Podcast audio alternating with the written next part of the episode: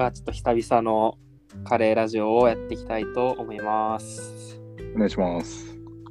なんかちょっとあの時間が空いた間に結構沼太郎先生がカレーに関する勉強をされていらっしゃるということで、なんかちょっとこ、今回は沼太郎先生の持ち込み企画ということで、えーよろしくお願いします。そうですね、今回は、まあちょっとカレーについて最近いろいろ勉強してるんですけども、まあ、その中でちょっと面白い研究者を見つけましたので、ご紹介したいと思います。おお。はい。では、お願いします。はい。えっとですね、唐島昇さんという方なんですが、うんえっと、東大の元文学部の教授、東洋史の先生なんですけども、はい。まあ、この方、あ、もうすでに亡くなられてしまったんですが、まあ、基本的にどんな研究されてたかっていうと、あのータミル国文の研究ですね。ほあの国文っていうのは、まあなんていうか、石碑とか、あのー寺院の壁に、あの刻まれた文字、そういうの研究をされてた方ですねう。。えでまあそういまあ、基本的には歴史の方なんですけども、うんあの南アジアのその地域研究にもかなり地域地域研究もかなりされてた方で、ー、はいはいまあはい。中世から現代まで幅広く、まあ、インドの歴史だとか文化について、まあ、研究されてた方でカレーについてもですねなんと結構言及されてる方でカレー文化論っていうのを唱えていらっしゃいます。えー、カレー学者兼、えー、歴史家、歴史学者っていう感じなんですね。そうですねカレー学者ということで今回は言わせていただきたいと思います。ああ野太郎先生は割と、まあ、日本史学やってたと思うんですけど、はい、これは石碑とかのこう壁面に刻まれた文章っていうのは歴史学の枠組みの中での、はいまあ、資料資料としての対象にはなるっていう感じなんですかね。そうですね、あのー僕は日本史だったんですけど、うん、日本史って正直、そういう石碑とかは、まあ、どっちかというと多分、考古学なっちゃって、正直、あの日本史だと、に書かれた資料を扱うんですけど、うん、インドの場合、そういう紙に書かれた資料っていうのがあんまないらしくて、へえ。文化的な問題で、あまり歴史の記述っていうのがなかったみたいなんですよ。ああ、なるほどね。ために、あの石碑とか、その寺院の、そういうなんか、そういうところに残された資料を、ちょっと数少ない資料を使っていく上で、そういう国文の研研究というのが重要だったらしいですね。ああ、なんかあれですよね、僕らが阪大阪大学の学部時代にもなんか、阪大の東洋史の人が、はい。モンゴルの珍しい、モンゴルだったかななんか、すごい歴史的な碑文を見つけたみたいなことをおっしゃってた気がして、確かに資料がないとこやったらそういうのが手がかりになってるっていうそうですね。あと、なんか、宗教的な資料は結構あったり、そういう物語系のやつはあるんだけども、うん、結構そういうのってずっと引き継がれていくもんで歴史年代を特定できないっていうのがあってなかなかちょっと難しいところがあるらしくそうなんだ。らしいですね。物物語的なものは、うんあ難しいよね、歴史特定を。うんうん、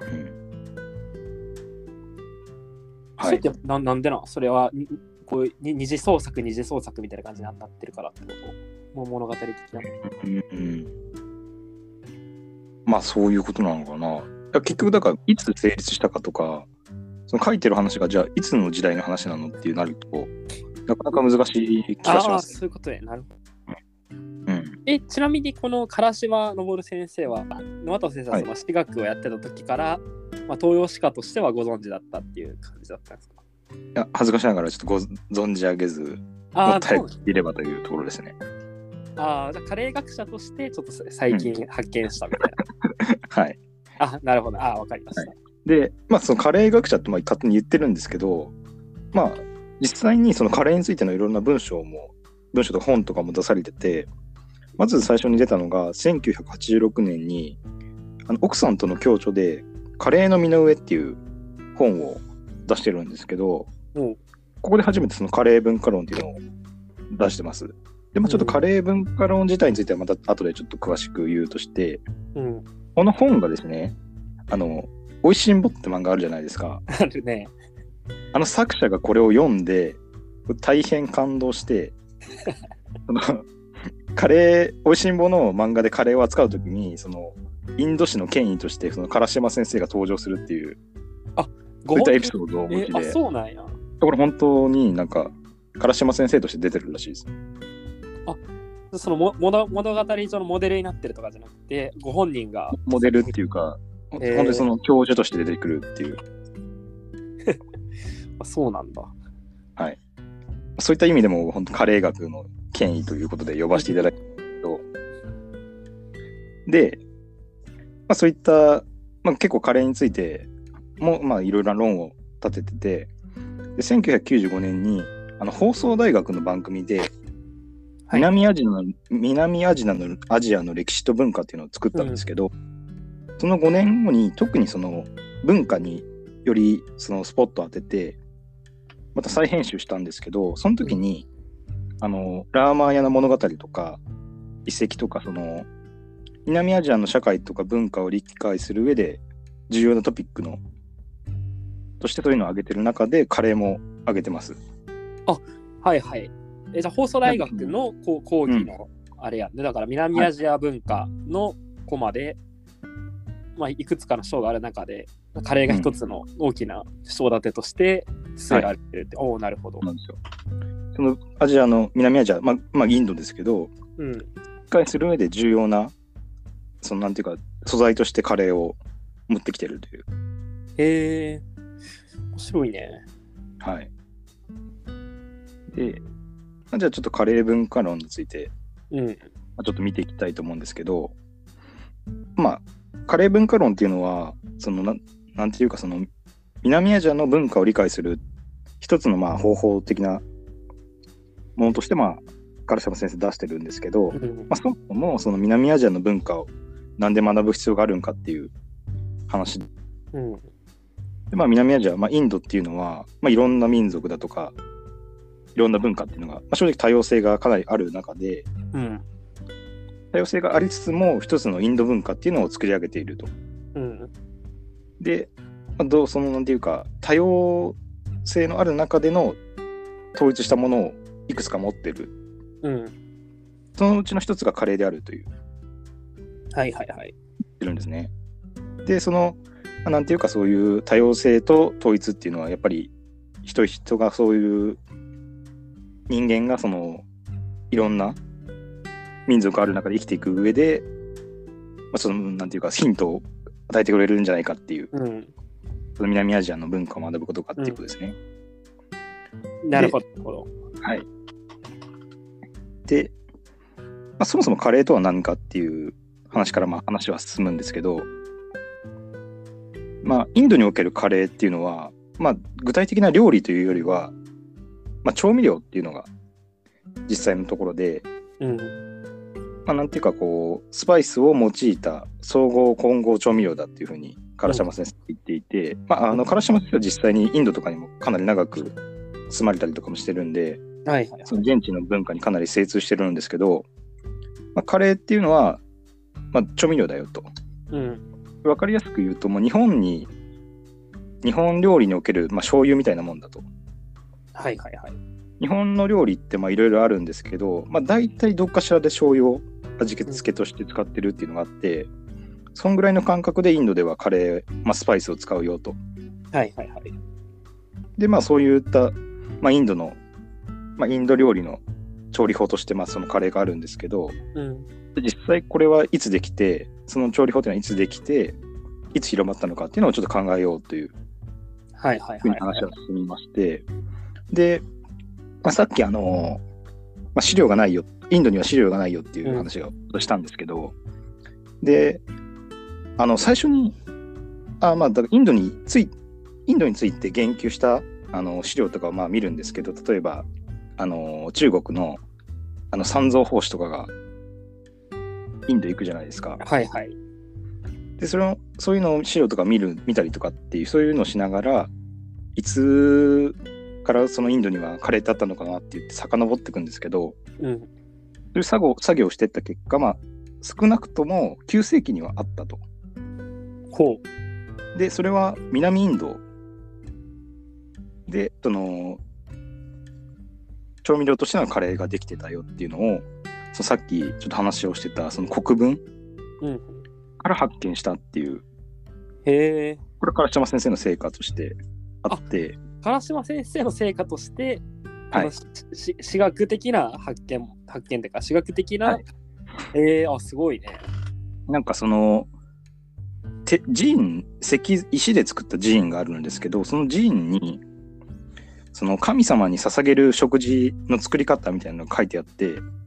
はいはいはい。にまあいろんなスパイスが載っててでそれっていうのが実際になんかクミンとかそういうあのーカレーには必須のスパイスがまあ書かれてたっていうはいはいはいはい。そういうのを混ぜて作るっていうのがあってあこれはカレーの原型じゃないかっていうなるほどね。でまあそれは南インドでの話でうん。で南インドって結構スパイススパイスが豊富に取れるっていうのがあって、うんまあ、そういう土壌もあって、まあ、南インドで発生したんじゃないかなっていうのが唐島先生の論ですね。はいはいはい。一方であの北インドっていうのはどっちかっていうとスパイスがどうこうっていうよりはあのミルク中心の食であったっていうふうに言われててうん。もともと北インドっていうのはアーリア系の民遊牧民あの後から流入してきたっていうのがあって、うんまあ、ちょっと南インドとは食文化が違うんですね。うん。で、もともと、その、まあ、9世紀とか10世紀の頃っていうのは、南インドと北インドでは、まあ、食文が違ったんじゃないかっていうのが、うん。現代だと、もう、全国的に、あの、インド全国全体でカレー食べられてるんですけど、うん。最初そうじゃなかったっていうふうに考えられていて、で、いつそれが広まったかっていうと、ムガル朝はい。16世紀とかですかね。うん。ムガル朝の時に、その宮廷料理として、その、ムガル朝もやっぱり北側からは来た民族なんですけど、でそこで、その、やっぱり基本的にはミルク中心なんですけど、あのーまあ、ヨーグルトとかなんですけど、そこにカレーのスパイスを使ったものも宮廷料理としてされてて、はいはいはい。でそれが、あのー全体に、インド全体に広まったんじゃないかっていう。ほう。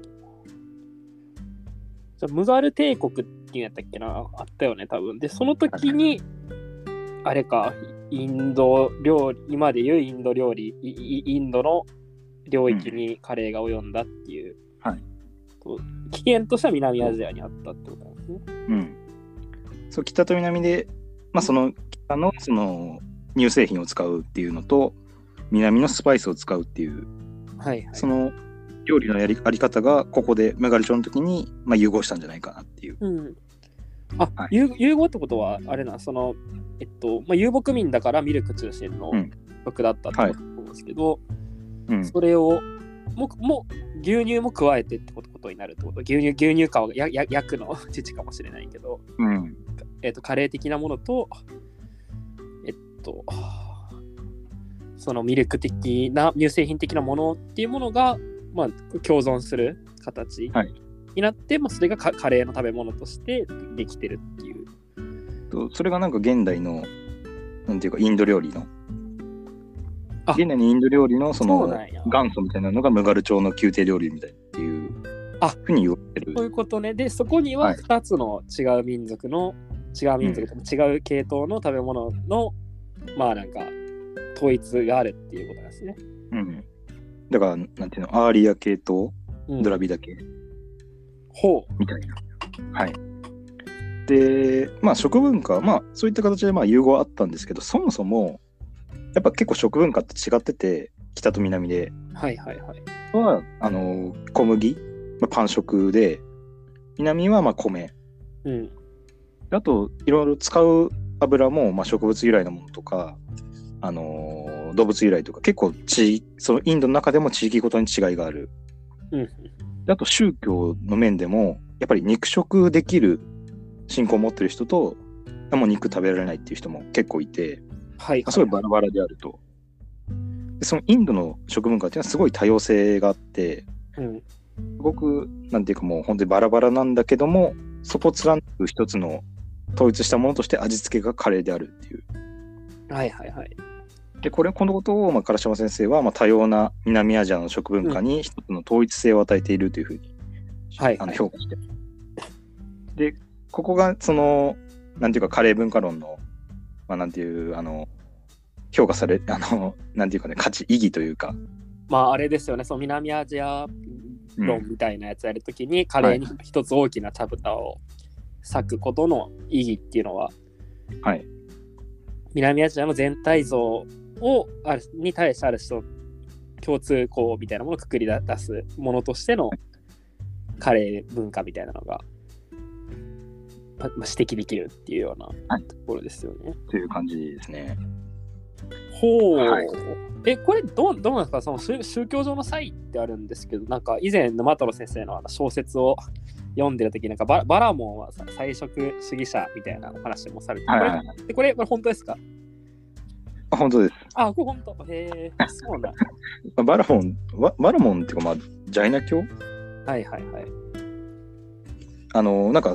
すごい、あの、なんていうか、基本的には、あの、牛食べられないとか、豚食べないとか、うん。あるじゃないですか。なんか、あと、まあ、そもそも肉を食べないっていうのもあって、うん。で